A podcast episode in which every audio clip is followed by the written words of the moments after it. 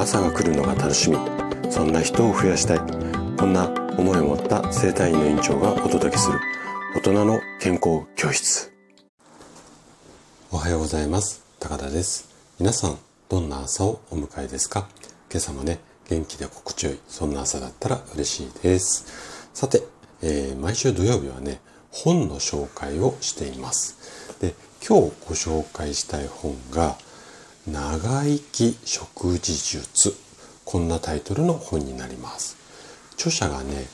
麻生玲美さんといって、まあ、企業会社さん向けにこう栄養指導なんかを行ったりとかあとはね料理の研究もされている管理栄養士の方ですね。でこういろいろこうあの、栄養のこととかお料理のこと話をされてるみたいなんですが、特にね、ダイエットについては、まあ、ご自身がね、あの、ダイエットに成功したっていうか、痩せた経験をもとに、これまで6000名以上の方に、まあ、そのダイエットとか食事の指導をしてきた、そんな実績をお持ちの方です。で、今回ね、こちらの本を紹介したいなと思った理由が、こう、栄養の基礎知識、これもさることながら、実践的なね、話もかなりね、詳しくこう、いわゆるもう満載しているような感じの本になります。で、どんな内容かっていうのは、後ほど詳しく説明しますね。で、さらにね、この本の初めにの部分に書かれているこんな言葉にね、私がこう強く共感して皆さんにも読んでいただきたいなっていうふうに思って今日紹介するんですけどもじゃあどんなことが書かれていたかっていうと明日の健康を手に入れたい。未来の病気のリスクを減らしたい。そう思うのなら真っ先に食事の見直しをしてみるべき。食事こそが健康な体の土台を作っているからです。健康のために体を動かすことも重要ですが、運動を続けることは容易ではありません。運動が続けられたとしても、週に2回から3回が平均的なペースでしょう。その点、食事は誰でも1日3回は食べます。頑張って週2から3回の運動に励むより、日々3回食べる、食べている食事を整えるもしくは変えるですかね方が健康へのインパクトははるかに大きいのです。まあこんな内容ですよね。でこの話って私がねいつも患者さんにお伝えしていることなんですよね。はい。あの、患者さんも他の整体院に行って良くならなくて、うちの院に来院されるっていう方非常に多いんですけれども、他の院ではね、体操やりなさい、ストレッチやってくださいっていろいろ言われて、まあ、うちでもね、そういうアドバイスはするんですが、まあね、最初のうちは頑張るんだけども、やっぱりだんだん続かなくなってくるんですよ。ね。なので、食事だと、もう、今日は疲れたから食べないって、まあ、あるかもしれないけども、そんなに一週間に何回もやらないですよね。なので、こういった感じで、やっぱりね、体操、運動も大切なんだけども、食事からね、取っかかっちゃう方が、やっぱり改善率っていうか、体が喜びやすいので、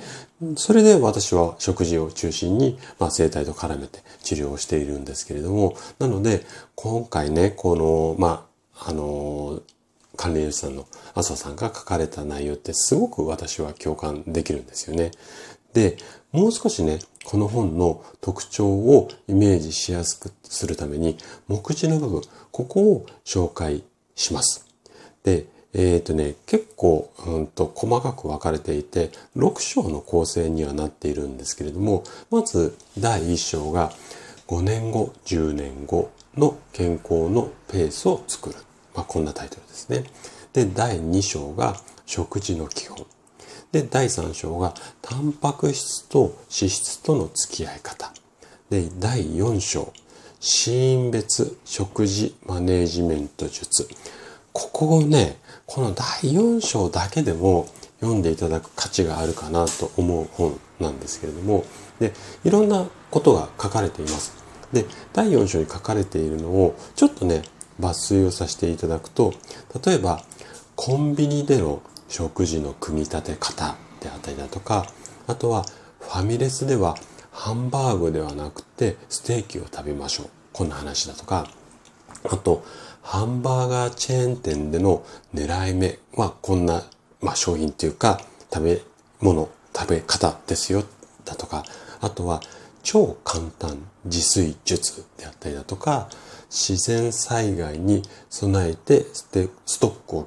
ストックをしておきたいものみたいな。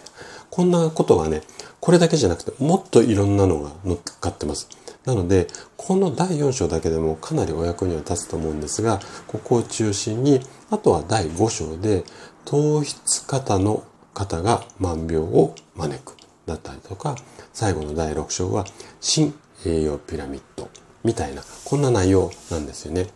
で、ダイエットが得意な方なので、糖質オフを推奨している。これがメインの考え方なんですよね。今回の本に関しては。で、個人的にはね、糖質をオフすれば全て健康っていうのは若干ね、ちょっとあの、うんっていうところもあるし、糖質が全て悪だとは私は個人的には思っていないんですけれども、まあ今回の本に関してはこういうことがメインになってます。あと、ちょっと教科書的な、まあ文章っていうか表現方法なので、一気に読もうとすると、人によってはね、ちょっとね、疲れちゃうかもしれませんです。なので、さっきお話ししたその第4章を中心に、あとは興味があるところをつまみ食いみたいな読み方でもいいかななんていうふうには思っています。で、まあ、今回も例によって例のごとく、おそらくね、あの、図書館にもあるかなとは思いますので、図書館で探していただきたいなとは思うんですが、まあ、あの、ちょっと購入してみたいとかっていう場合は、あの、ブログ記事の方に Amazon のリンクなんかも貼ってますので、そちらから、あの、ご購入いただければというふうに思います。はい。ということで、今日も最後まで聞いていただきありがとうございました。番組の感想などね、お気軽にコメントいただけると嬉しいです。それでは明日の朝7時にまたお会いしましょう。今日も素敵な一日をお過ごしください。